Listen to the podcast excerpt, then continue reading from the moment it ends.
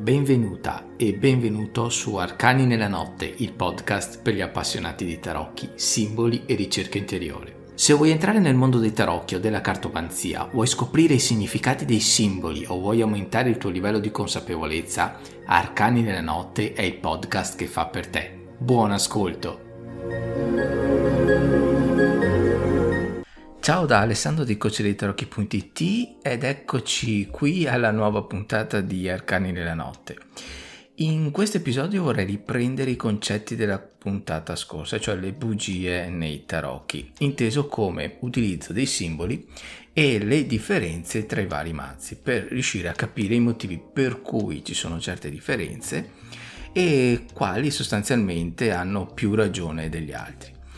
Siamo partiti da una posizione ovviamente distaccata, ovviamente per me, eh, neutra, e vorrei amplificare il concetto dell'altra volta proprio per dare dei chiarimenti perché ho visto che qualcuno aveva travisato o forse probabilmente mi sono spiegato male io ok? Allora, cerchiamo di fare un approfondimento per eh, chiarire ulteriormente oppure per aumentare la confusione. Non lo so come andrà a finire eh, l'importante è che ci faccia ragionare. Allora, il presupposto eh, da cui mi vado ad agganciare è che ogni autore inserisce, modifica o toglie dei simboli a seconda del mazzo che vuole andare a creare. Qual è il discorso però? Che se ieri l'aspetto era culturale, derivava da una scuola iniziatica, ad esempio i Reader White eh, rispetto ai Marsiglia, oggi eh, da quello che posso vedere l'aspetto non dico che sia puramente commerciale, ma eh, riveste una gran parte di percentuale nello sviluppo eh, dei, nuovi, dei nuovi mazzi. Ad esempio, voglio guadagnare qualcosa, voglio farmi conoscere nel mercato, voglio aumentare il mio brand, mi creo un mazzo personalizzato. Da una parte eh, sono tranquillo con il copywriting, per dire, e, mm, e dall'altro anche ehm, aumento il mio brand. Quindi i diritti d'autore sono preservati, non rischio delle denunce con i copyright e dall'altro mi faccio conoscere come una persona che eh, ha una, un certo livello di autorità in questo settore. Quindi sostanzialmente queste possono essere le leve e ovviamente i guadagni poi sono tutto ciò che ne deriva. Questi aspetti eh, nelle epoche passate, nel momento in cui sono state create le carte, non erano ovviamente contemplati, c'erano, eh, altri, c'erano altri obiettivi, però come diciamo sempre va contestualizzato il tutto e quindi prendiamolo per buona. L'importante però è saperlo, quindi non utilizzare i parametri di 100 anni fa rispetto a quelli odierni. Allora, detto questo, eh, significa per caso che i simboli e le combinazioni non valgono nulla? Ovviamente no, perché vanno contestualizzati e capiti in base a parametri differenti. Quindi eh, non c'è una risposta negativa in assoluto, perché ovviamente rappresentano in qualche modo gli archetipi, ok? Però come qualsiasi altra mappa non rappresenta cioè non corrisponde mai al territorio, ma la rappresenta, quindi eh, non ci sarà mai un rapporto uno a uno, ma è sempre una riproduzione in scala e permettermi e permettimi il, l'analogia, ok? Non sarà mai un rapporto uno a uno, ma una riproduzione degli archetipi. Quindi anche andando a modificare eh, le simbologie, in qualsiasi caso ne sono una loro rappresentazione. Ovvio che ci deve essere una sorta di convergenza tra mappa e territorio e questa avviene anche tra il simbolo e il contesto culturale. Eh, ti faccio un esempio, ha più effetto su di noi in Europa un uh, simbolo cristiano o un simbolo indù? Ovviamente eh, ogni essere umano risponde a stimoli con radice uguale ma rappresentazione diversa. Mm, un esempio è quello della negazione. No uguale a no da noi. Ma in altre culture eh, la, la, la, spiegazione, la rappresentazione della negazione non avviene attraverso la parola no. Anzi, magari per altre culture si avvicina di più alla parola sì. Eh, a livello di linguaggio del corpo da noi per dire no si muove la testa da destra a sinistra e da sinistra verso destra, in altre culture avviene l'esatto contrario, per dire no la si abbassa e la si alza. Quindi questo per dire eh, che il simbolo eh, è lui stesso che fa la, la conversione e bisogna sempre andarlo a interpretare. Non serve andare a spostarsi e indicare culture totalmente diverse che fanno parte di zone dell'altra parte del mondo, ma si può notare che anche nelle famiglie stesse ci sono dei codici comportamentali e eh, di linguaggio del corpo che possono essere sostanzialmente diversi anche all'interno dello stesso quartiere. Quindi questo è un esercizio di riflessione per riuscire a capire anche meglio noi stessi e quali sono i nostri codici interiori e che andiamo a eh, illustrare alle persone per comunicare e per riuscire anche a codificare ciò che gli altri vogliono dirci, ok? Senza andare poi a creare dei grandi sontedimenti. Ovviamente ci sono tutte poi le regole del linguaggio del corpo, dei micromovimenti, ehm, anche attraverso diverse trasmissioni o serial televisivi che ti vanno a spiegare come ad esempio la distanza tra ehm, i corpi, la prossemica, va a indicare ehm, il livello di affettività o di socializzazione che interviene tra i due individui. Ad esempio, una persona di famiglia tendi a tenerla più vicina a te come distanza. Un estraneo difficilmente andrai ad abbracciarlo. Questo sostanzialmente deriva da eh, paure, da bisogno di sicurezza, da, da un bisogno di esplorazione e da tanti altri fattori che poi vanno a incidere appunto nel comportamento e nella situazione. Allora, Andando poi a utilizzare un altro tipo di concetto, mm, mi verrebbe da chiedere se serve o meno andare a sviscerare e spiegare i simboli. Anche qui andiamo in un campo un po' minato. Perché? Perché se il presupposto è che il simbolo unisce, quindi va a esplicare la parola simballa, no? che significa eh, in qualche modo unire, il suo contrario, diaballo, eh, eh, esplica eh, fa derivare la propria parola da diavolo, che in un certo modo significa separazione, separare. Quindi se vogliamo spiegare, separare attraverso il linguaggio, attraverso la parola, va a intervenire in un ruolo di smontare il simbolo, cioè attraverso la spiegazione del simbolo noi lo andiamo a smontare. E un'altra analogia che posso farti in questo caso è quello del, del bambino che si diverte a smontare il proprio giocattolo. Ovviamente questo va a riprendere un'azione di apprendimento, cioè il bambino va a smontare un qualcosa, un oggetto, una macchinetta per capire come è fatta, come può funzionare. Il concetto sostanziale però è che dopo non ci può più giocare come nel, nel suo aspetto originale. Ok? Quindi in un certo modo andare a sviscerare e spiegare i simboli serve a capirli, ma si rischia di togliere loro la proprietà, le loro proprietà e le loro funzioni. È come andare a smontare tutto l'aspetto energetico ed empatico della, della rappresentazione stessa. Ok? E questi secondo me sono i presupposti per capire davvero come leggere i tarocchi, capire cosa sono e cosa e come usarli.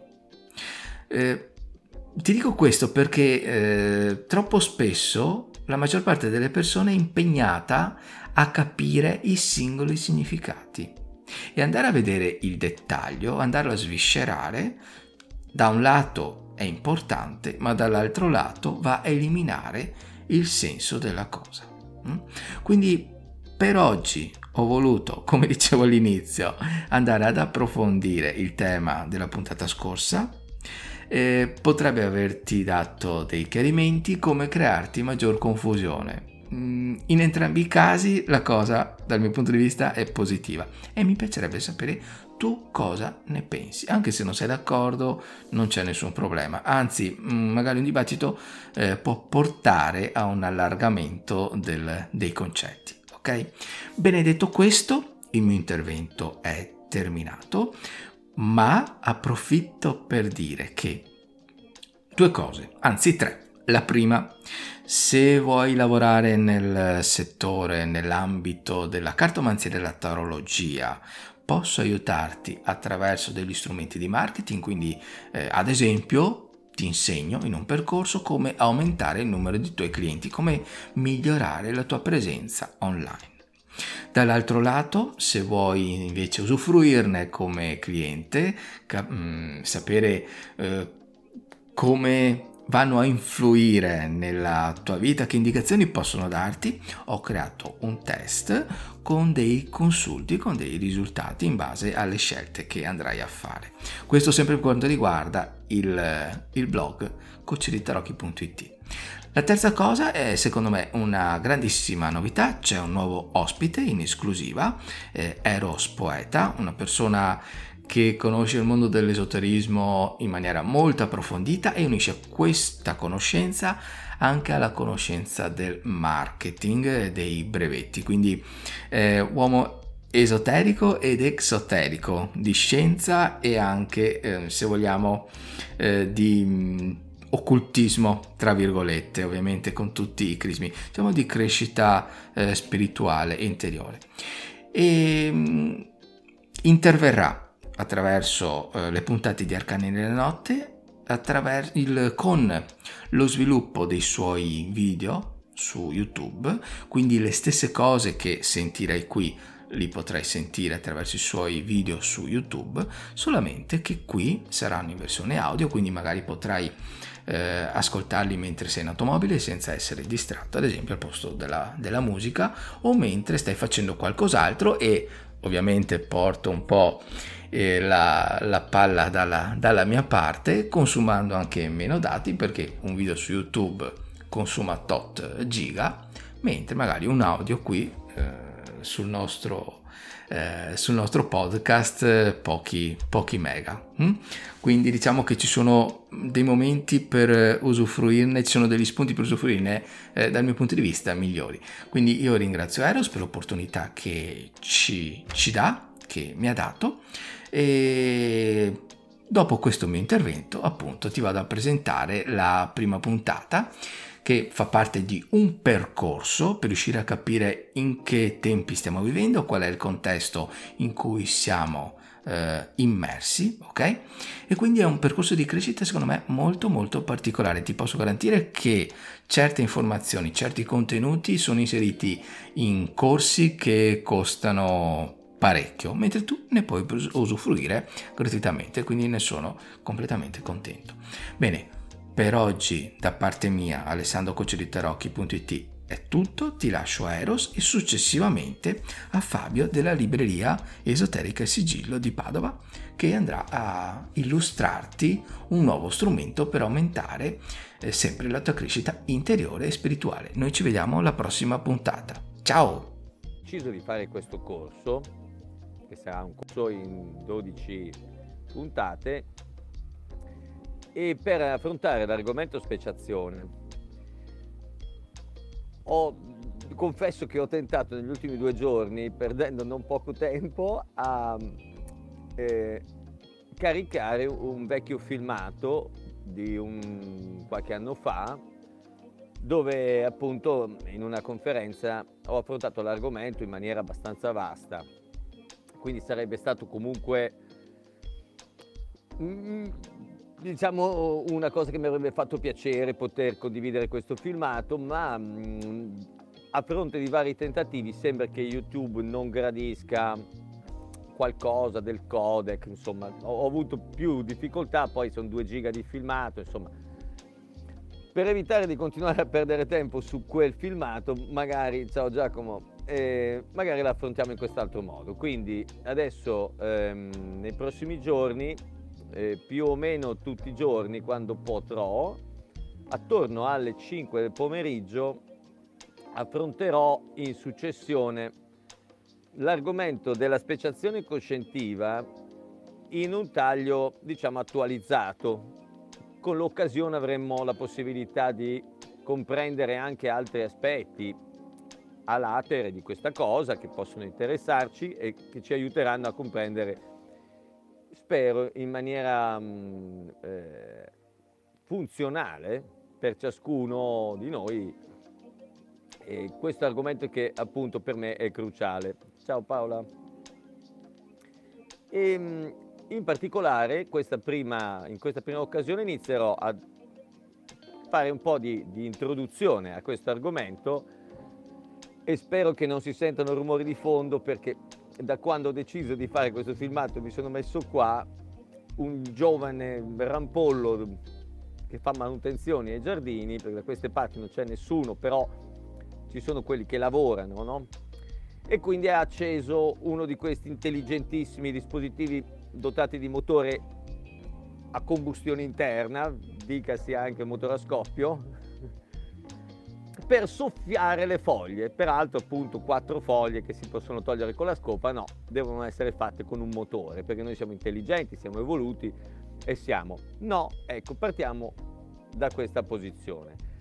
Come ho già spiegato in maniera assolutamente indiscutibile, il concetto di evoluzione, in qualunque modo lo si voglia osservare, non è mai un concetto, si sente bene? Grazie.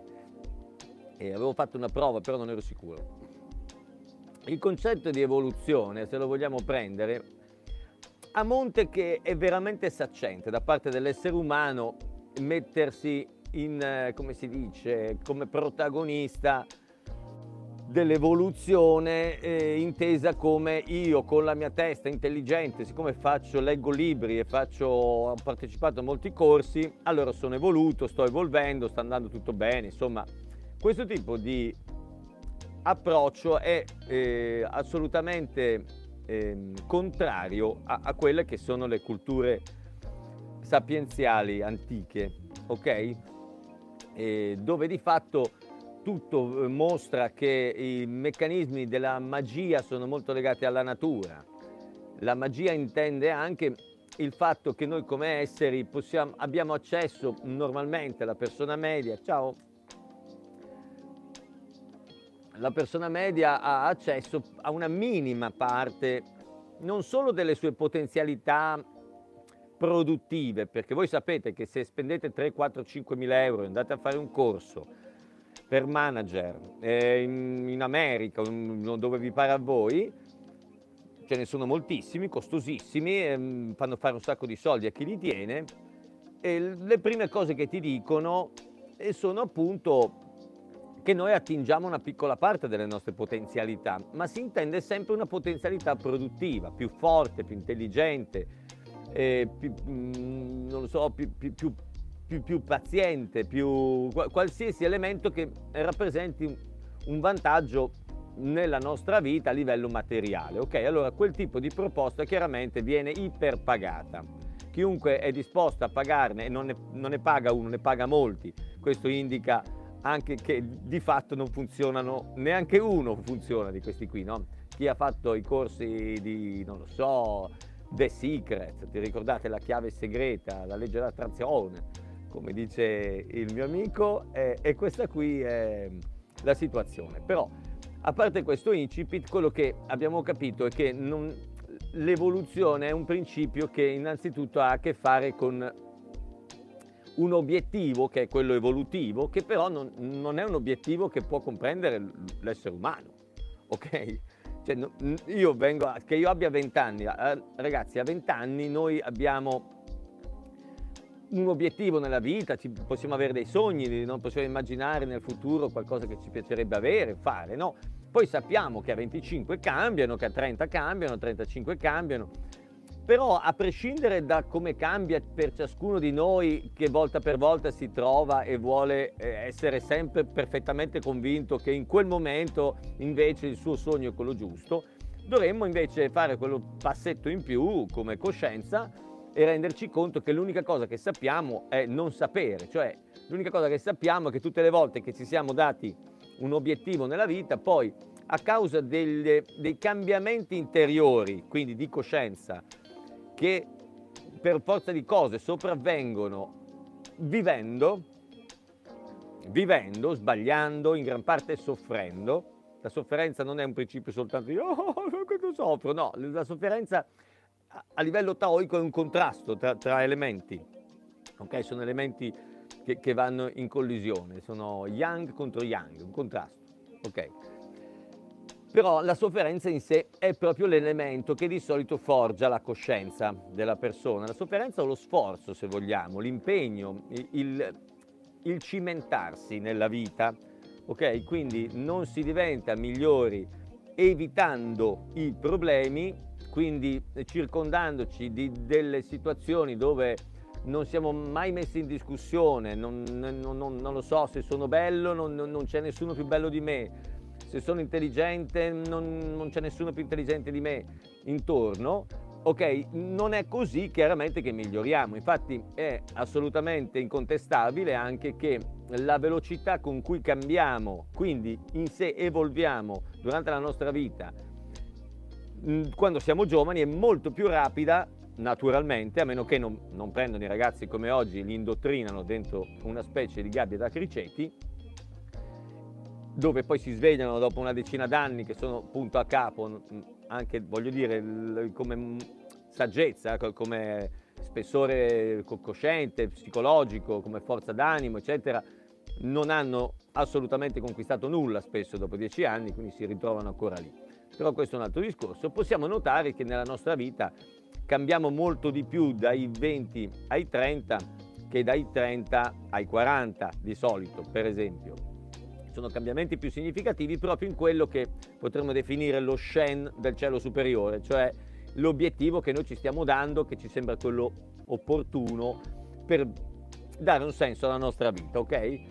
quindi magari a 20 anni uno si preoccupa di avere una bella macchina, essere di moda, eh, avere le ragazze, non lo so che cosa possa avere in mente, magari a 30 vuole avere un, un lavoro che, dignitoso, un ruolo nella società, a 40 potrebbe desiderare di avere un, una relazione più interessante, più nutriente, più significativa e profonda e via dicendo, ok? Quindi lo, lo scopo su, superficiale, lo scendere al cielo superiore della vita cambia e si può dire che assieme a quello cambia perché la persona, l'individuo, è evoluto coscientivamente. Però se vogliamo racchiudere questo significato in un senso più ampio, diventa assolutamente arrogante, perché prima cosa dovremmo cadere nel primo grande, stupidissimo errore di immaginare che quello che vale per me vale anche per un altro, totalmente errato. Peraltro è riscontrabile, basta pensare che quando Mm, non so, hai un dipendente, eh, assumi un cameriere, sei un ristorante, alcuni camerieri ci tengono molto ad avere tempo libero, altri ci tengono molto a, ad avere gratificazioni professionali, altri ci tengono molto ad avere soldi e, e via dicendo, ognuno ci tiene a qualche cosa, ok? E quindi i bisogni poi determinano lo scendere del cielo superiore, che vuol dire che se alle persone, per esempio, quello che viene a mancare è, mm, non so, mm, la, la tranquillità, la persona inizia a coltivare come obiettivo primario quello di trovare un posto tranquillo. Ciao Giada. Ok? Non so se mi avete seguito, spero di sì. E mm, in questo caso, quindi, la, la, la speciazione è un processo che soltanto diciamo, l'umano è andato a e, e, a dargli un nome, giusto? Perché diciamo che l'animale lo vive e basta, lo, lo, lo esperisce, ok? Mentre l'essere umano invece lo guarda, lo scrive, ci fa discussioni, ecco, sapete che no, la teoria evoluzionistica, diciamo quella scolastica per chiamarla in questo modo, a livello accademico in realtà è già stata superata, ma più che superata è stata messa in discussione ok? Tipo la teoria darwiniana, eccetera, eccetera. Quindi il concetto che viene dato per scontato oggi attualmente è altamente fuorviante ed è dolosamente fuorviante, vuol dire che sta, viene venduto apposta soprattutto a persone che per loro natura o per l'età, per esempio, sono più infantili, va bene, che sono più veloci a, a, a farselo andare bene questo, questa proposta. La proposta attuale è che noi siamo evoluti perché abbiamo sviluppato tecnologie, ok? Però e anche questo non voglio entrare troppo nel merito, magari ne parliamo in itinere lungo il corso e lungo queste 12 puntate che seguiranno a questa che è la prima e la 13 E, mh, ci rendiamo conto che questo progresso, che poi lo vedete anche il concetto di progresso, ciao Alice, di progresso è collegato al concetto di evoluzione, cioè cos'è che progredisce? Qualcuno si è domandato, c'è il progresso di che? Dell'umano?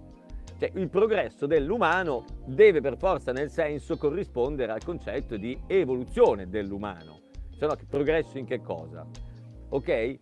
Mentre invece chiaramente è equivoco, è molto equivoca la proposta e può essere recepita soltanto appunto ad un livello magari infantile come può avere un ragazzo oppure un po' opportunistico o scadente dal punto di vista umano se la persona invece è già più attempata, perché è chiaro che non c'è un progresso fatto in quel modo. Infatti vediamo che la, per esempio il progresso, così come viene definito oggi, è in gran parte eh, connesso con il concetto, ciao Michele, con il concetto di delega di funzioni alle macchine.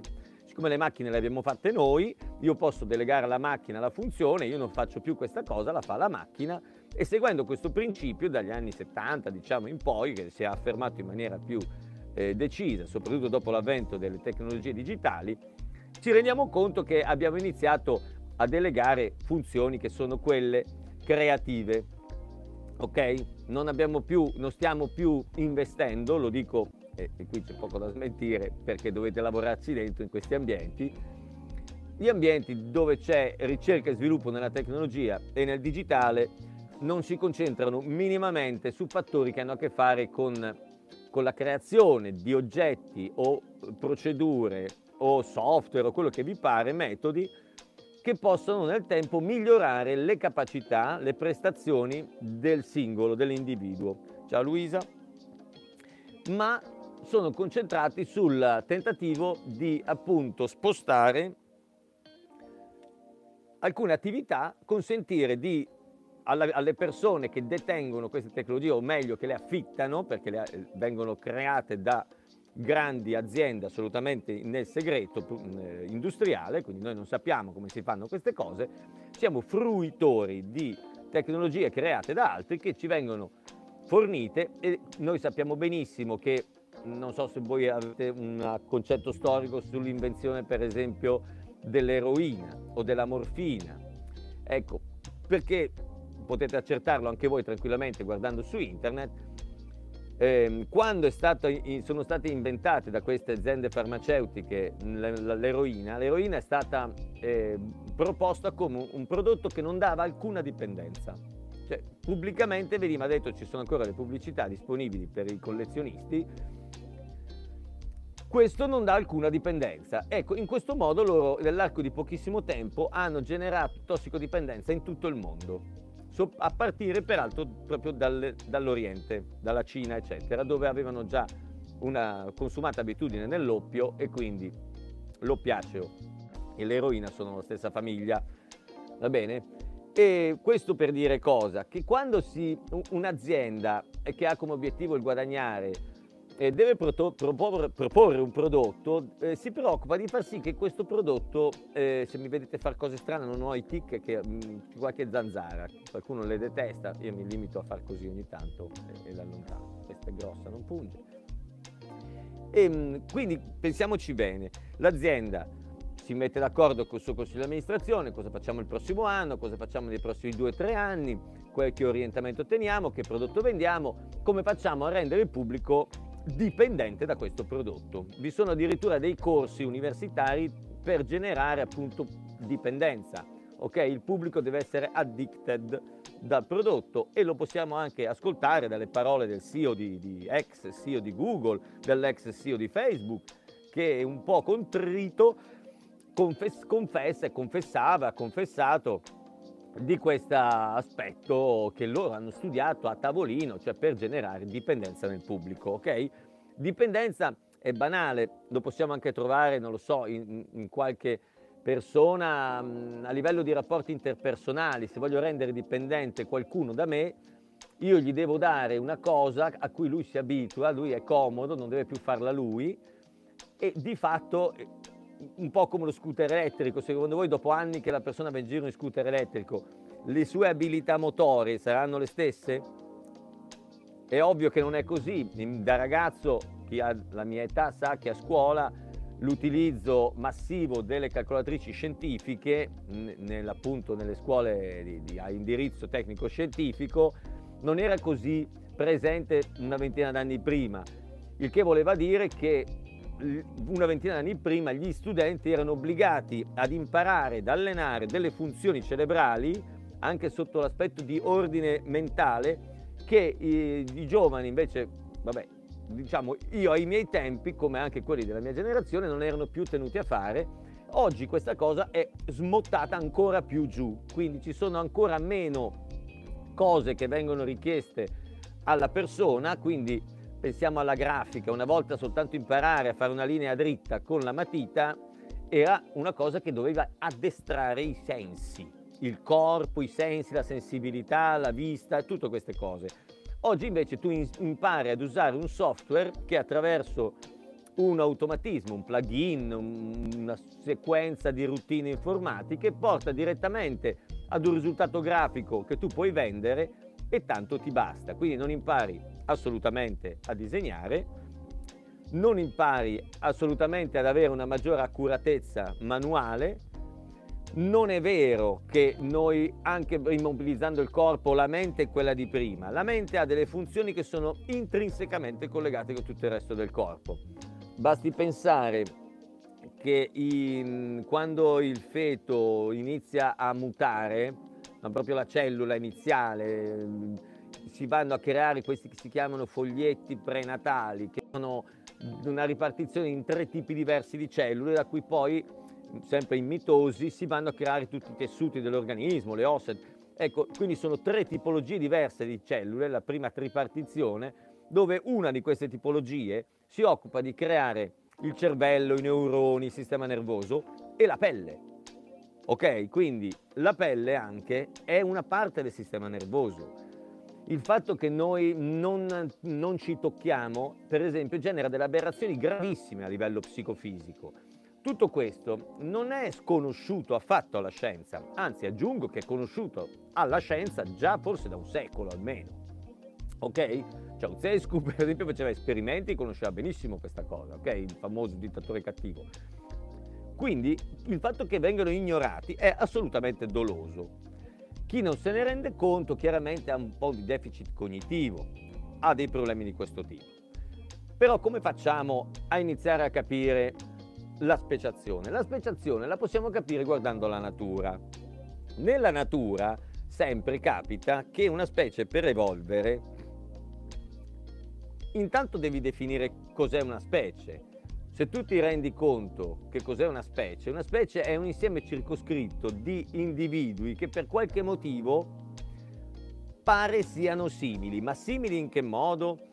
Non è valida la divisione che si vuole, alcuni hanno provato a fare, alcuni scienziati mi è stata contestata, genetica. Alcuni pensano che le specie, se tu vai a vedere nei geni, tu riconosci una specie. No, non, non bastano i geni. Perché in realtà è il senso che definisce la specie. E sembra che la cosa più ragionevole da fare è notare che, per esempio, quando un pappagallo di una specie diversa da un altro hanno difficoltà a comunicare tra di loro il che si traduce anche in una spesso impossibilità di riprodursi tra di loro e hanno un habitat differente. Alcuni prediligono di più una zona calda, alcuni una zona più, più fredda, alcuni una zona più umida, una meno umida, alcuni un tipo di alimentazione, alcuni un altro tipo di alimentazione, anche se queste specie appaiono abbastanza simili, addirittura fisicamente, come spesso faccio esempio banale, un pappagallo rosso e uno blu, però se si va a guardare loro hanno abitudini di vita differenti. In particolare l'elemento che più sembra essere interessante è l'habitat. Cioè non esiste la specie senza, ciao Verna, senza il suo habitat, va bene? Non esiste una specie senza il suo habitat, vuol dire che noi siamo intrinsecamente collegati con l'elemento che ci circonda in una maniera che ha a che fare col nostro senso della realtà. Se questo per l'animale, tutto ciò, si svolge all'interno di quelle che sono le magie istintive della natura, a livello esoterico si dice che gli animali, la, la loro anima, è rappresentata dall'elementale dell'animale, però è come se avessero un'anima collettiva, la loro anima è più collettiva, che vuol dire che intanto l'evoluzione a livello spirituale si presume che riguardi la coscienza, ok? Quindi è come se fosse un'esperienza che fa l'anima. Una specie quindi ha come un comportamento abbastanza simile, tutti gli individui hanno un comportamento molto simile, una specie animale, ed è governata da questa parte interiore spirituale che però è abbastanza unica. Ok? Mentre invece man mano si vada verso specie considerate coscientivamente più evolute, più si nota una forma di individualità di questa che è l'anima che si può anche riscontrare nel principio appunto di Shen, ovvero lo scopo verso cui tendiamo anche in maniera atavica, involontaria, inconscia, ok? Quello è lo Shen del cielo posteriore, lo Shen profondo. Poi invece lo Shen che non si riesce a, a comprendere, ok? Lo spiego anche in altri filmati, non si riesce, l'individuo non può vedere la propria anima, non può vedere, ciao Gabriele, non può vedere sua, il suo Shen del cielo posteriore, però può vedere lo Shen del cielo anteriore che è l'obiettivo che si sta dando, ma questo è altamente manipolabile. Infatti nella maggioranza dei casi questo tipo di obiettivo te lo potrebbe passare tranquillamente la tua famiglia. Fino a un po' di anni fa la tua famiglia ti diceva, non so, che sei una ragazza ti dovevi sposare, se no la tua vita non aveva senso, e tu prendevi buono quello Shen lì del cielo superiore. Qualche persona magari era un po' sensibile, riusciva a captare sensazioni di sé, perché si conosceva meglio, era più cosciente di sé, e riusciva magari a identificare che in questa forma rigida proposta dalla famiglia o dalla religione o dalla società non trovava un riscontro per quella che era una sensazione più profonda. E allora si doveva inventare uno Shen del cielo superiore che fosse maggiormente in direzione di quello che era il senso profondo. Poi in ultima analisi lo Shen è come se fosse l'anima, la parte femminile, verso cui lo spirito, il chi, protende. Ok, quindi il chi non si muove se non ha uno Shen verso cui deve andare. Va bene, non mi scrivere tutte queste cose qua, vai scrivere per email, va bene Vernac, se no, eh, ecco, dopo ci, ci distraiamo dall'argomento, no? ci tenevo anche a essere sostanziale quando faccio questi video perché già sono una persona che fa molte digressioni. Se poi ci sono anche, hai sentito quello là, hai visto quello lì, eh, vabbè, cerchiamo di arrivarci, dai. E, ehm, quindi per questo incipit iniziamo a capire che la speciazione non può avere a che fare con elementi materiali. Certo, ci stanno provando a tentare di trovare una spiegazione eh, logica, razionale di tutti questi processi, ma ci hanno tentato, direi, perché negli ultimi anni hanno anche mollato la cosa. Eh. Adesso siamo molto più concentrati su cose più superficiali a livello scientifico. Infatti la maggioranza di grandi scoperte, osservazioni, deduzioni eh, sono state fatte fino agli anni 70-80, poi piatto. Okay. Si sono sviluppate molte tecnologie assolutamente incredibili con investimenti miliardari da parte di enormi aziende che si sono nel frattempo manifestati. sì, ok.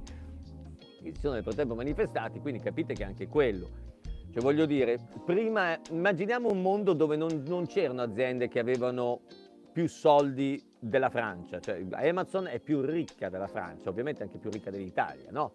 Oggi, quindi ha più soldi. Immaginiamo che tutti i soldi che, che ha la Francia potrebbe investirli in cosa? In qualcosa che li faccia guadagnare, giusto? Quindi Amazon è un ente immateriale, non è una persona, quale unico Shen di Amazon è quello di aumentare il fatturato e attua tutte le cose che vuole, che può, senza alcun criterio etico. Non c'è, ma perché non ha senso che pensare che ci possa essere.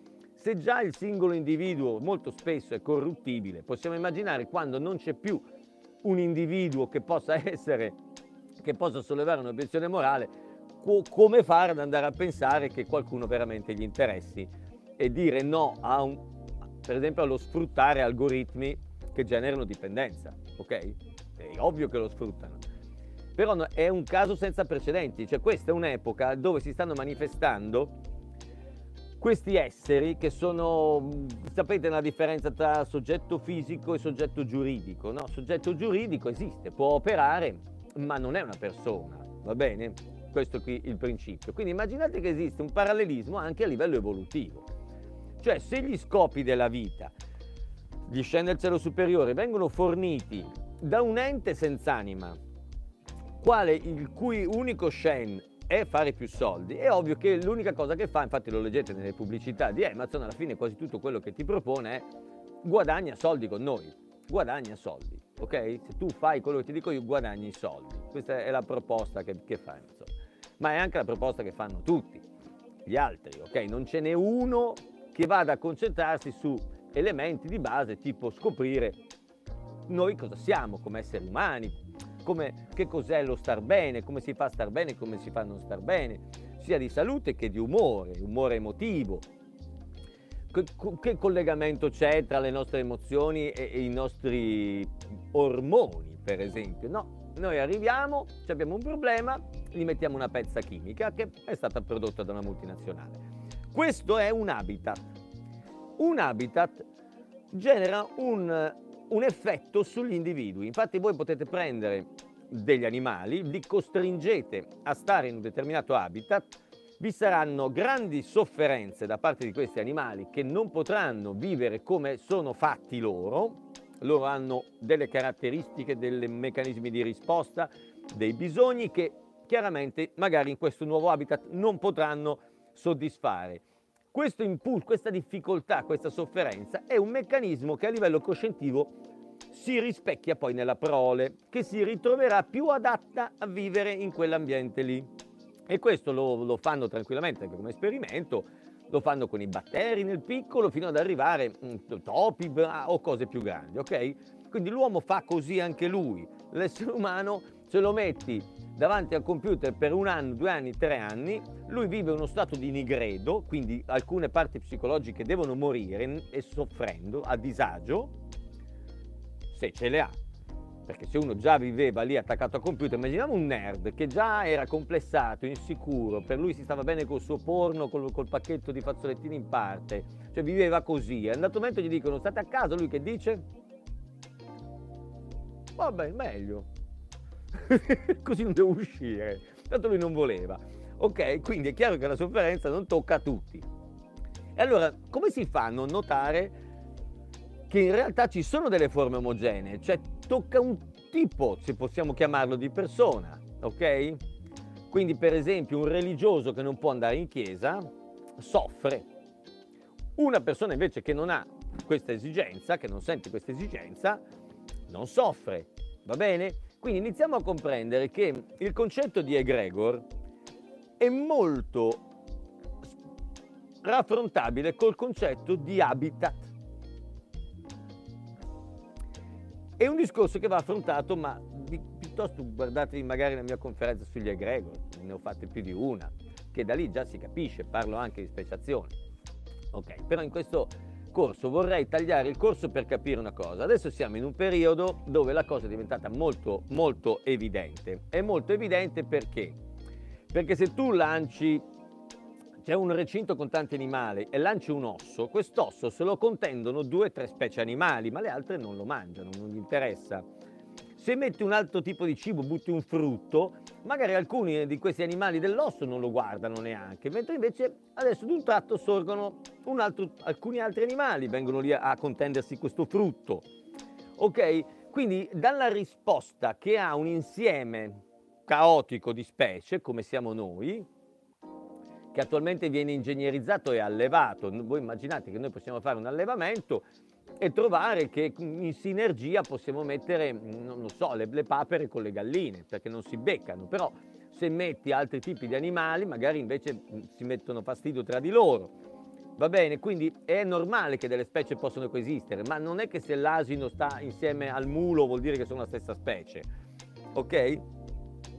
Quindi quello che possiamo notare è che noi in fondo, come ho anche già spiegato, siamo una, un tipo di animale, diciamo un genere animale, che si autoalleva. Per risolvere il problema che abbiamo, siamo intrinsecamente tante specie diverse, viene creata una sovrastruttura mentale, la mente, dove ciascuno è convinto, e questo esempio lo faceva già Gurdjieff, eh, è convinto, come se fosse un po' ipnotizzato, di essere un animale come tutti gli altri.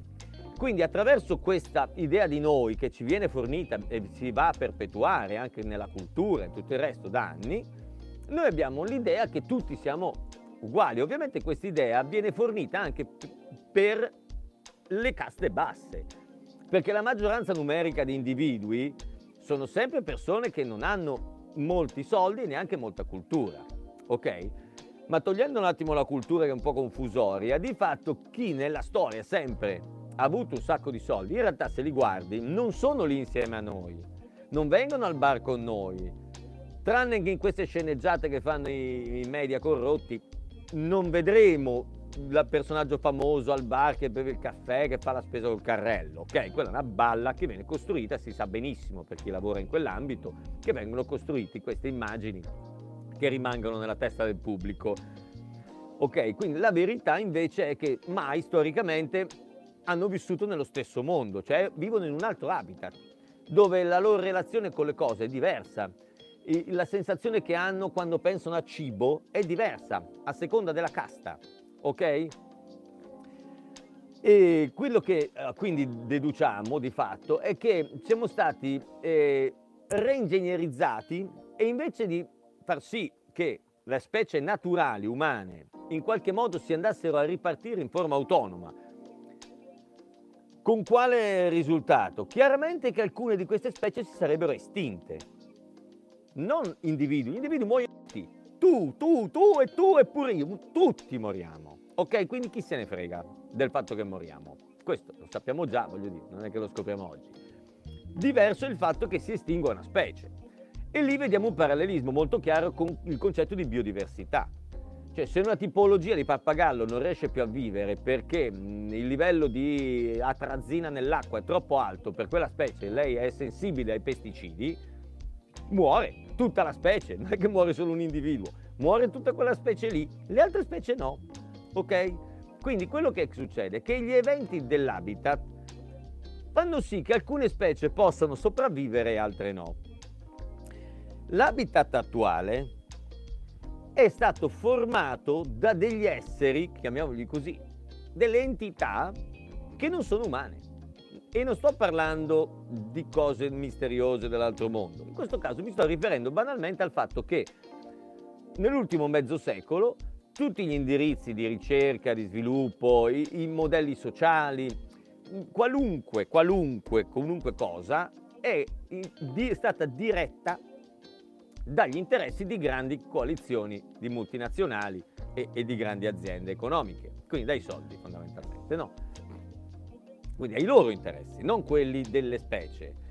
Quindi in una condizione dove già avevamo una, una, forma goffa ed è molto sbagliata di uniformizzare e ce ne eravamo accorti negli anni 90 quando veniva sollevato il problema che non era intelligente dal punto di vista pedagogico prendere tutti i bambini di 12 anni metterli tutti nella stessa classe a studiare le stesse cose con la stessa velocità perché gli individui erano diversi uno dall'altro, ma ci eravamo arrivati, ok? Però dopo è passato mezzo secolo e adesso quasi quasi diamo per scontato che già il fatto che riuscissimo a mandare i ragazzini a scuola normalmente, che voleva dire in quel metodo sbagliato lì, già dovrebbe essere positivo. Ecco, io scusatemi, ma mh, mm, no, io non la penso così, io non penso che sia positivo. Cioè era negativo 40 anni fa, era da migliorare, non l'abbiamo migliorato, l'abbiamo peggiorato quindi adesso non solo dovremmo tornare lì, ma dovremmo ancora ritornare più indietro. Quindi invece di andare avanti siamo andati indietro, abbiamo peggiorato la situazione. Questo cosa significa? Che non tutti, quindi su 100 individui, 80 sono umani di delle specie che si adattano facilmente alla cattività. Quindi stanno molto bene in gabbia. Ok? Stanno bene in gabbia. E mh, mm, voi pensate ad alcuni cani, no? Il cane, per esempio, è un animale che se lo prendi, lo, lo gestisci, specialmente se lo prendi da piccolo e gli fai queste cose, lo addestri, lo spaventi, lo forgi, gli cambi il suo modo di reagire alle cose, l'animale può tranquillamente arrivare al punto che difende te che sei un, un'altra specie totalmente, un alieno rispetto al cane e per difenderti attacca i suoi simili. Cioè il cane è in grado di fare questa cosa. Però per esempio le tigri no. Le tigri le puoi addestrare, anche il cavallo persino, si fa già più fatica al cavallo perché, e lì ci sarebbe da fare qualche osservazione, quando il cavallo vive delle esperienze naturali di riproduzione, quindi si accoppia, dopo, dicono i sudamericani, vuelve loco. Quindi mh, mm, potrebbe ribellarsi ai comandi o ignorarli, va bene? All'addestramento ai comandi che ha ricevuto quando è giovane. Quindi non tutti gli animali sono uguali, non tutti gli esseri umani sono uguali. Dunque per questo che io, come ho detto anche ai ricercatori che nella storia ho avuto modo di mm, piacere di incontrare, discutere, eccetera, io comunque l'ho sempre spiegata questa cosa che non dovremmo concentrarci sul tentare di risolvere tutti insieme, perché questo concetto di risolvere tutti insieme era sbagliato già dall'inizio. Cioè questo voler ingegnerizzare e controllare l'umanità come se fosse un allevamento era una cosa che facevano le caste alte sulle caste basse. Io non ne faccio un discorso comunista, non, non, dovreste aver capito che non, cioè, persino la politica è basata su questo errore di base. Non funziona in quel modo. Io sono di fatto interessato come ricercatore eh, umanistico, diciamo per usare un termine molto neutro, a scoprire, prima di tutto, non come è fatto l'essere umano, perché non, non c'è un motivo neanche di pensare che tutti gli umani siano uguali. Sono arrivato anche a notare degli aspetti di alcune persone che, guardandoli bene, se non mi avessero detto che erano umani, potevano essere tranquillamente di un altro pianeta. Cioè, voglio dire, se eravamo su Star Trek avrei pensato che erano qualche film di fantascienza che provenivano da un altro pianeta. Il, le loro risposte mimiche, no? la metacomunicazione era molto diversa. Torniamo un attimo al questione della comunicazione. Come facciamo a notare quando una persona è di una specie diversa? Semplice, lui sta bene in un contesto, tu no ok? È una specie coscientiva, non ha a che fare con la carne. La carne, la materia segue lo spirito, non è vero il contrario, non è mai stato detto. Se anche oggi qualcuno ve lo dice perché vi deve vendere un corso o vendere la sua bella faccia, perché dovete perdere il senno? Non è mai stato così, mai lo spirito ha seguito la materia. Sì, è vero che sono uno legato all'altro, sì, ma non in parità. Non, non, è che siamo anche lì in parità, che sono uguali. No, non sono uguali. Cioè lo spirito fuori dal tempo. Lo spirito ha a che fare con quello che c'era prima e ci sarà dopo, ok? Mentre invece la materia è una conseguenza. Si dice proprio che è una manifestazione effimera. Ok. Tutte queste profondità qualcuno ha deciso nella sua vita di buttarle via. Ok? Gli piace parlare di cultura per riempirsi la bocca, però vuole buttare via in realtà quella che è la base del senso altri invece non ci riescono. Io sono tra quelli che non ci riesce. Va bene, se voi vedete filmati anche miei, anche di dieci anni fa, non è che dicessi cose particolarmente differenti. Sono certamente evoluto personalmente rispetto a molti argomenti, ma non ho cambiato idea, non, non, sono stato sempre abbastanza lineare. Invece ho visto, per esempio, ci sono persone che tendono molto a cambiare posizione come delle bandierine durante la loro vita. Non siamo tutti uguali ok? Poi ci sono specie che tra di loro sono collaborative, quindi noi potremmo trovarci bene anche con un umano di un'altra specie perché entriamo in uno stato di simbiosi costruttiva, ok? Migliorativa. Questo qui è anche un'altra cosa interessante. La simbiosi oggi viene forzata, come avviene all'interno degli allevamenti. La maggioranza di malattie e disturbi, soprattutto quelli psicologici, ma di fatto ormai i disturbi psicologici li ignoriamo perché le pezze che mettono gli psicologi sono delle pezze. Quello che, che significa è che potete star certi che da lì a un po' di tempo vi verrà un disturbo su un'altra sfera. Quindi sapete la somatizzazione, come funziona, ho fatto un video anche su questo, se lo trovate dovrebbe essere facile da trovare, precipita a cascata, quindi dal livello causale si inizia a manifestare sul piano del mondo mentale, che è ancora la quinta dimensione, poi si manifesta nella quinta dimensione astrale, che è solo nel mondo delle emozioni, e tu inizi ad avere delle emozioni sgradevoli, se non le riesci a sistemare diventano un problema energetico, e progressivamente inizia a rispecchiare su tutta la parte fisica. Ok? Quindi è chiaro che il, le statistiche che indicano un incremento incredibile nel numero delle tipologie di malattie, quindi stanno ogni anno sgorgano dal nulla centinaia di nuove patologie, ok? Quelle vecchie non le abbiamo risolte affatto, quindi bella l'evoluzione, e, e, quelle perché non abbiamo mai neanche affrontato le cause. Le grandi aziende, questi esseri che hanno guidato lo Shen dell'umanità coltivata, non si sono interessati a capire le cause, non gli era comodo, perché è chiaro che se io trovo la causa, per esempio, del problemi di vista, William Bates le ha scoperte, una parte delle cause dei problemi di vista. L'hanno cassato pesantemente, l'hanno tacitato e dopo che era zitto Luxottica è diventata la più grande e più importante azienda d'Italia, vendendo delle lenti che ti rendono cronico il tuo difetto visivo. Parallelamente tutte le università, la cultura, i medici in prima fila a raccontare questa balla che il, il pezzo di vetro davanti agli occhi è una terapia per gli occhi, assolutamente non è una terapia per gli occhi, ma è un modo di rendere cronica qualunque cosa hai negli occhi tu, ok? È un modo di non risolvertela più. Tutte queste belle cose, quindi, basta, anche tu, disturbante. Tutte queste belle cose che noi possiamo vedere, come si portano a noi adesso che ne facciamo? perché soltanto una parte del mondo sta soffrendo in questo momento. Siamo d'accordo? Abbiamo capito? Cioè voglio dire, io penso agli operatori sanitari che già prima passavano tutta la giornata con la mascherina, perché se funzionava così, tu andavi, cioè, so, l'assistente di sala in operazioni uh, chirurgiche aveva la mascherina, giusto? Cioè, passavano molto tempo al giorno con la mascherina. Peraltro per loro era normale avere la paranoia di, dei batteri, mettere la mascherina, ok? Però per esempio un medico tibetano no. Quindi tra i due chi è che soffre? Il medico tibetano.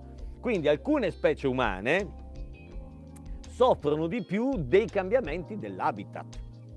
Il fatto che io oggi non posso più mh, mm, chiacchierare con gli amici in maniera diretta o anche stare in una piazza a vedere la bellezza delle persone che chiacchierano serene, così che è una cosa che mi ha sempre ispirato, non posso più farla. Bene, chi ne soffre, ne soffro io.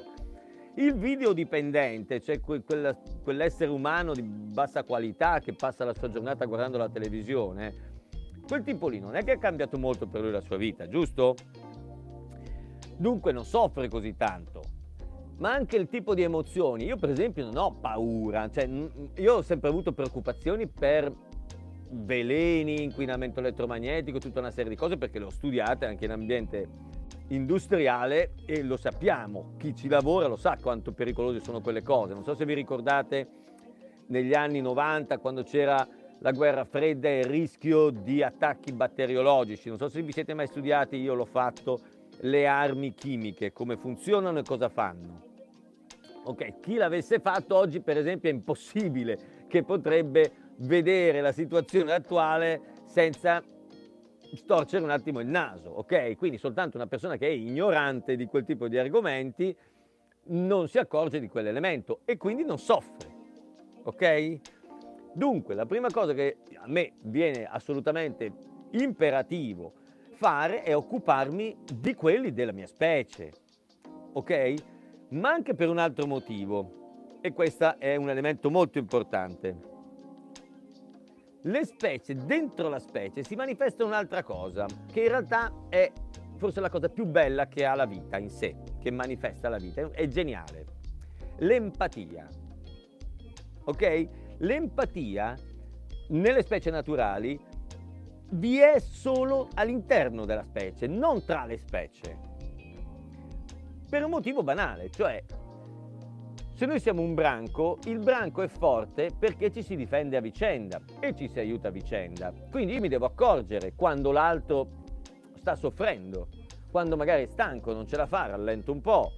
In qualunque circostanza, per poter ottimizzare le risorse di un branco che estensivamente diventa una specie, io devo avere le capacità, questa specie di magia, di sentire l'altro. Ma sentire l'altro cosa vuol dire? Di fatto vuol dire che se lui sta male, stai male anche tu, cioè sei condannato a star male anche tu.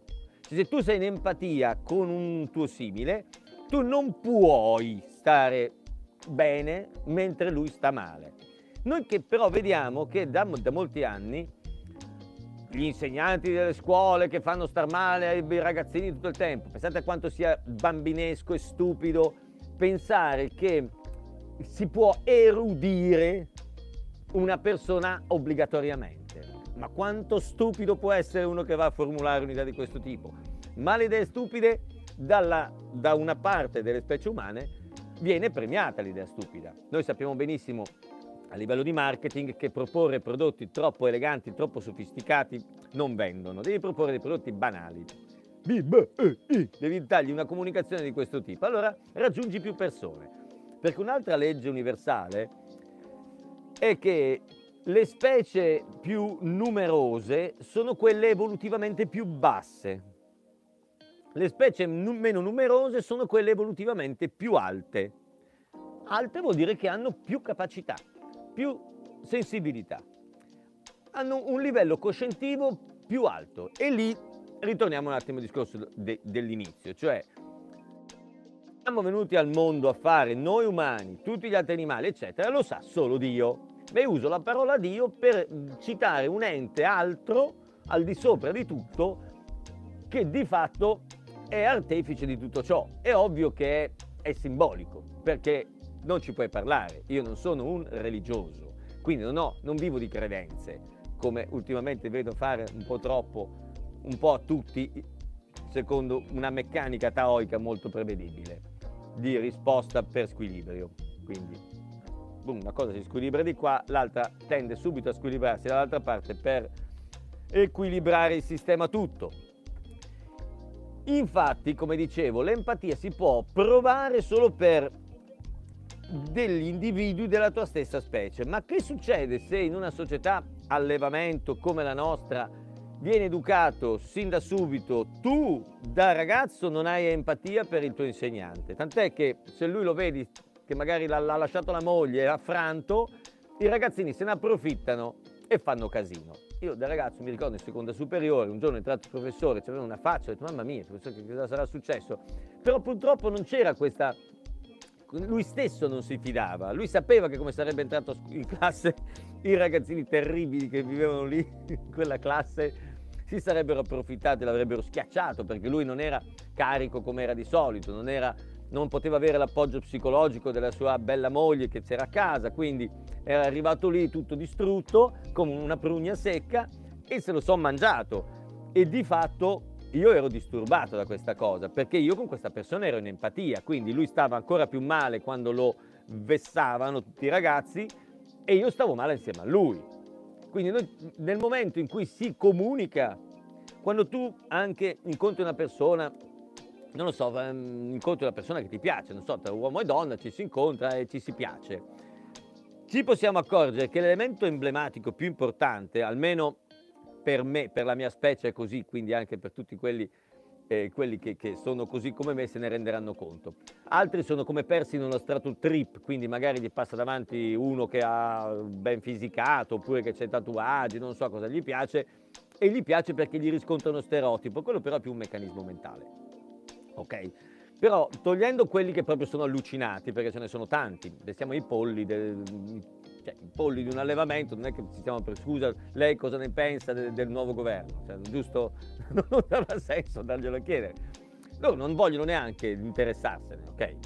Quindi tolte questo tipo di umani, però la maggioranza, e questo è comune a moltissime specie umane, provano qualcosa come una, una sorpresa, un interesse, una sensazione di, che l'avvenimento a cui stanno assistendo sia qualcosa di speciale perché si capiscono, si capiscono con gli occhi magari, guardandosi si capiscono, oppure si capiscono nel modo di, di scherzare, di quello che stanno provando in quel momento, magari tutte e due sono a teatro, tutte e due si annoiano perché lo spettacolo è una chiavica. E allora eh, si guardano, si capiscono e lì c'è un momento di connessione, ok? Si intendono. lì hanno verificato che hanno dei codici simili. Quando si studiava nell'agnosi i cinque centri che governano la macchina umana, il centro mentale, il centro motorio, il centro istintivo, il centro sessuale e il centro emozionale, veniva anche spiegato che questi centri tra di loro comunicano. Quando tu hai davanti un'altra persona, il tuo centro emozionale ha la sua velocità, perché ognuno è diverso alla velocità, ho fatto più di una lezione su questo dieci anni fa, ognuno di questi centri ha una velocità diversa, quindi può darsi che tu hai una buona comunicazione mentale con una persona che hai davanti, però quando vi confrontate emotivamente invece avete dei modelli antagonisti, addirittura che, che vanno a scontrarsi, ok? Quindi non vuol dire che se vi capite un po' allora che sa che è successo, però è già un inizio. L'elemento che veramente, chiaramente genera l'empatia è il momento in cui tu inizi a sentire l'altro. Se ti accorgi che senti l'altro, si vede che avete dei codici metacomunicativi molto simili. E questo può arrivare anche ad attingere a delle caratteristiche, facoltà umane che sono latenti, sopite, nascoste, occulte. Ok? Quindi sensibilità che possono arrivare a livelli che noi non, non sappiamo neanche di essere in grado di esercitare, lo posso testimoniare tranquillamente nella mia vita di coppia sentimentale che ho avuto nel passato, in più circostanze, magari a distanza di anni mi trovavo insieme a un'altra compagna, con questa persona però scoprivo di vedere delle cose, di poter comunicare con l'altro in un livello che magari in un'altra relazione non avevo avuto. Magari in quest'altra avevo perso qualcosa, però avevo trovato anche qualcos'altro. Scusate. Quindi l'empatia è l'elemento fondamentale e fatevi voi la, l'idea di cosa succede quando i medici devono guardarti e devono farti delle cose e tu soffri o hai paura o qualsiasi cosa hai, loro devono essere completamente ermetici. Ermetico l'insegnante, ermetici in, nei rapporti di lavoro, ermetici nei rapporti d'affari, di commercio. Quindi voi immaginate, noi siamo un allevamento multispecie caotico dove ci viene chiesto subito di ignorare quelle che sono le funzioni istintive naturali di ciascun individuo di questo ammasso di, di aggoffo di specie in questo allevamento, la prima cosa che gli viene innestata è non siete diversi, siete tutti uguali, poi dovete ignorare l'empatia, tant'è che potete guardare le statistiche, ormai stanno nascendo quasi un autistico su cinque io me ne frego totalmente su cosa bisogna fare, aiutarli, non aiutarli, sono fatti loro. A parte che c'è sempre qualche problema, io sono ancora un occultista, ci sono delle motivazioni che ti possono spiegare i tibetani su quando nasce un bambino a volte che ha determinate caratteristiche. Quindi diciamo che questi saranno anche fatti di chi gli succede. Se mi succede a me saranno fatti miei. Ok, però l'autistico in sé ha un problema grave che è anempatico, ok? Gravemente anempatico. Può essere un po' anempatico, tanto anempatico. Però voi immaginate che per su 10 persone che hanno caratteristiche strane, perché l'autismo mica l'hanno capito, eh? non è un, una malattia conclamatamente ovvia che hanno capito tutto come funziona, assolutamente no, lo diagnosticano.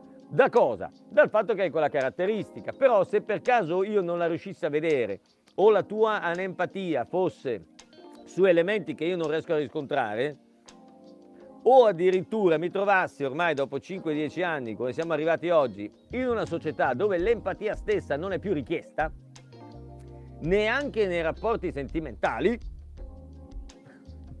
addirittura è un problema, ok?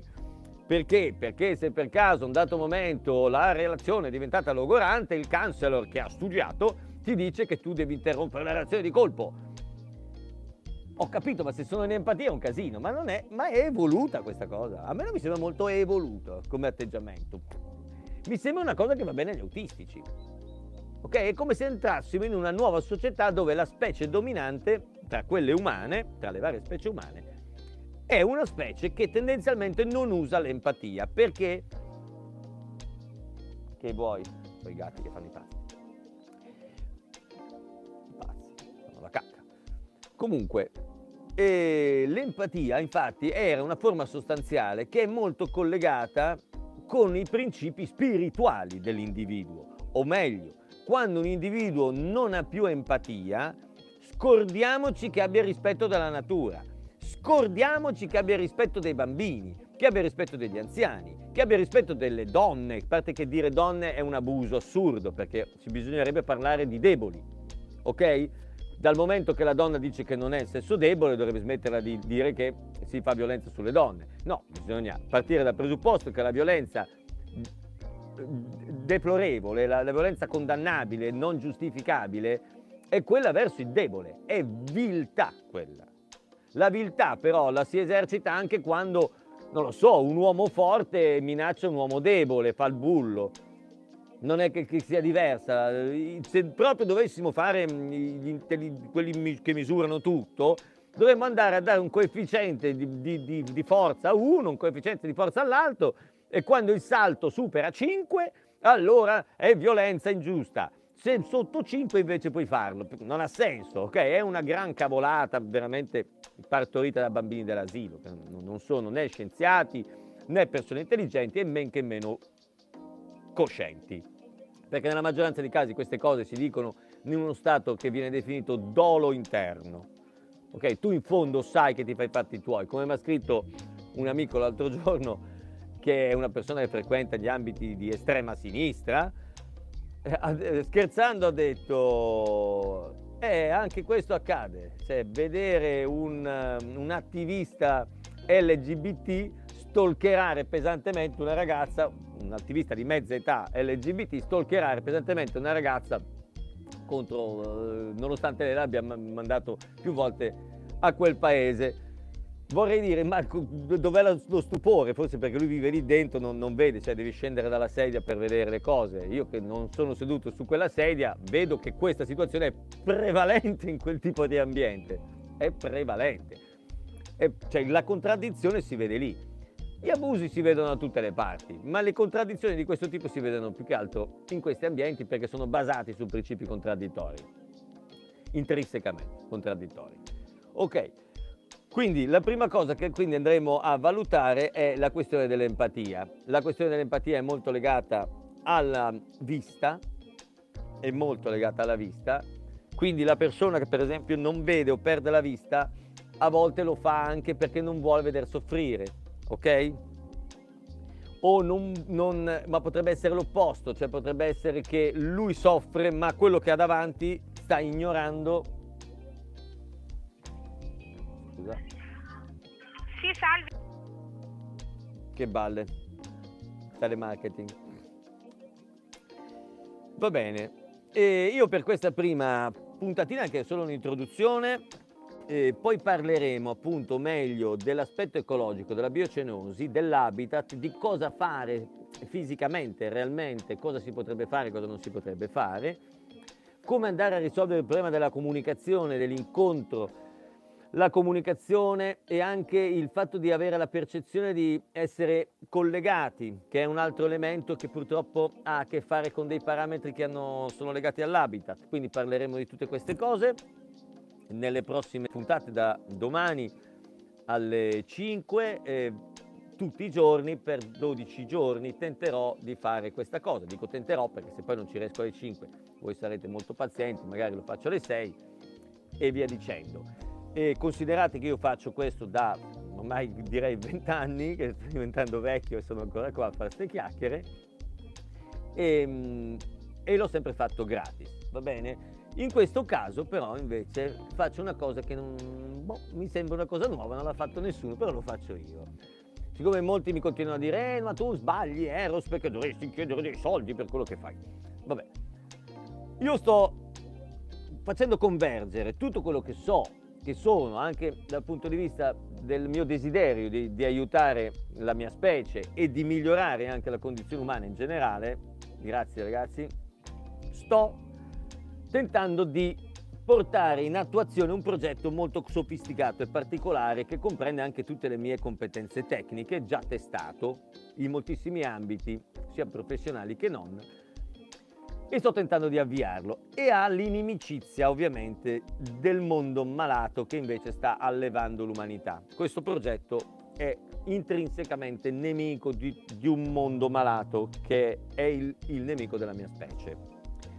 A parte le negoziazioni che ho già fatto internamente, quello che vi chiedo è, visto che normalmente questi corsi si pagano, io non voglio soldi per me, voglio soldi per questo progetto che voglio avviare, perché se entro l'anno non riesco ad avviare questo progetto nelle metriche che ho e in quello che sto vedendo, perché io non guardo solo davanti al mio naso, ma ho sempre visto abbastanza a distanza e non ho mai sbagliato su questa cosa. Quindi sono chiaramente, non ve lo nascondo, abbastanza allerta e abbastanza preoccupatino. Ok?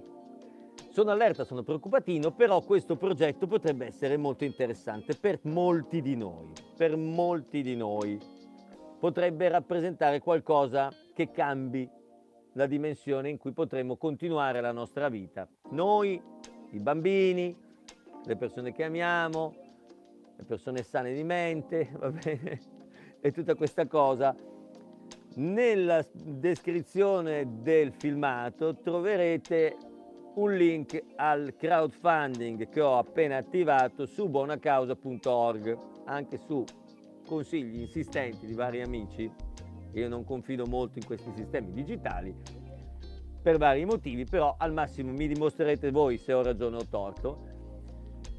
Quello che chiedo, ma ovviamente non starò lì a controllarvi, è se vi piace ogni volta che voi seguite una mia lezione, chiamiamola per dargli un nomone, eccetera, ogni volta che io dedico questo tempo, ogni volta che seguite, invece che mandarmi dei soldi o fare le cose su, su Twitch, su fare i webinar, fare queste cose qui da 200 euro a botta, io vi chiedo di fare una donazione al crowdfunding di Argo.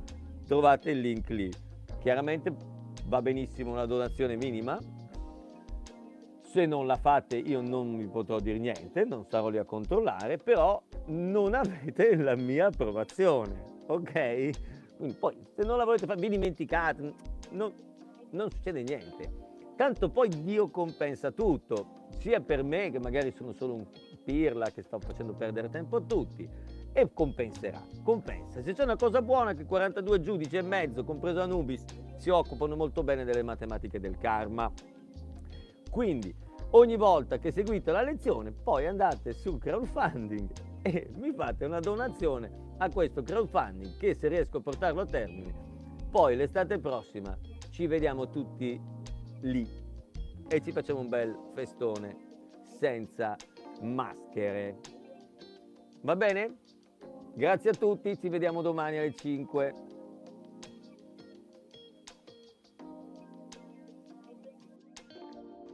Un saluto a tutti e una buona serata a tutti gli amici di Arcani della Notte. Sono Fabio della libreria esoterica Il Sigillo di Padova e come ogni settimana nel podcast eh, ideato da Alessandro, che saluto e ringrazio, eh, vi presento un libro, eh, una proposta di lettura eh, che spero stimoli la vostra curiosità e che naturalmente potrete trovare eh, qui in via Beato Pellegrino 102 oppure scrivendoci vi ricordo che effettuiamo anche spedizioni quindi scrivendoci a libreria esoterica il sigillo chiocciolagmail.com oppure tramite i contatti che troverete sulle pagine Facebook, Instagram o direttamente sul nostro sito libreriailsigillo.it. Eh, siamo aperti tutta la settimana, a parte la domenica naturalmente, dalle 10 alle 18.30. E un saluto anche a tutti gli altri partecipanti del, di Arcani della Notte di questa sera. E oggi vorrei presentarvi eh, un testo di Lia Balli che si intitola Parlando con i cristalli e le pietre, insegnamenti ed esperienze dal mondo minerale quindi siamo nell'ambito della cristalloterapia. Cristalloterapia però vista da un punto di vista eh, decisamente innovativo, eh, che si differenzia dagli altri testi eh, che trattano per l'appunto del, eh, dei rapporti tra i, i cristalli e il corpo umano, cioè quali benefici i cristalli possono apportare a eh, eh, specifiche regioni dell'anatomia occulta dell'uomo. Sì, perché in questo caso l'autrice, presentando tra l'altro anche esperienze personali e anche una ricchissima documentazione fotografica molto bella, eh, appunto vi invito a venire qui a vedere il libro fisicamente per vedere eh, la, la, sua impostazione, eh, appunto pieno di, di bellissime fotografie. Eh, l'autrice in questo caso ci, eh, ci mostra in che modo entrare in connessione con, con, gli spiriti del cristallo, con lo spirito di un singolo cristallo, cioè con il Deva, utilizzando una terminologia uh, induista, ovviamente, i Deva dei singoli cristalli che fanno parte del mondo minerale.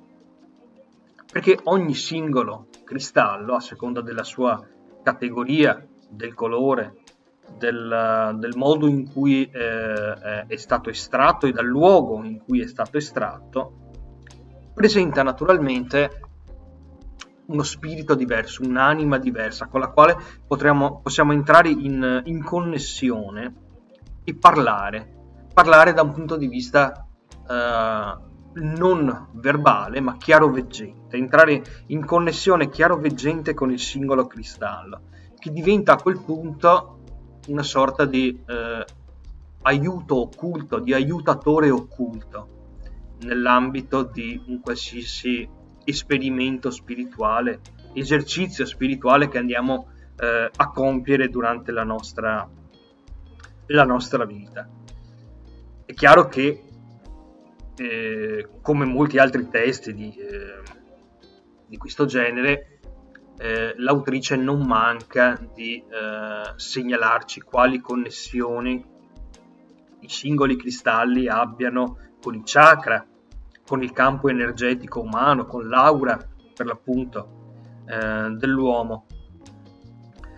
Eh, ma quello che è veramente originale in, uh, parlando con i cristalli e le pietre è, è già insito nel titolo, cioè un, uh, una canalizzazione, esatto, una canalizzazione che noi andiamo a mettere in pratica con i singoli cristalli, entrando in essi e parlando, eh, interagendo con il loro spirito.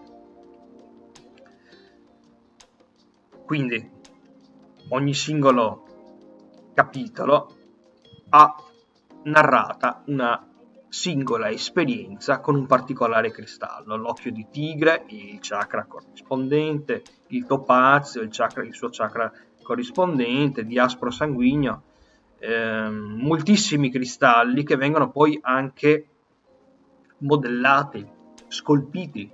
Ricordiamo il famoso enigma dei teschi di cristallo che eh, ha suscitato e ha prodotto tantissima letteratura e, e che rientra in un ambito particolare della letteratura esoterica, ma i cristalli, almeno alcuni cristalli, quelli, quelli meno eh, danneggiabili, meno porosi, possono essere modellati in forme eh, che vanno a influire su determinati esercizi spirituali che mettiamo in pratica. Vi ricordo, vi ricordo eh, il pendolo, la pratica della, della radiestesia con il pendolino. Noi qui al sigillo abbiamo una eh, vasta collezione da proporvi di pendoli che sono stati intagliati in particolari cristalli che quindi oltre alla, alla radiestesia classica possono provocare una connessione con un determinato centro spirituale eh, del, del possessore, di colui che va a, ad acquistarlo e successivamente ad utilizzarlo.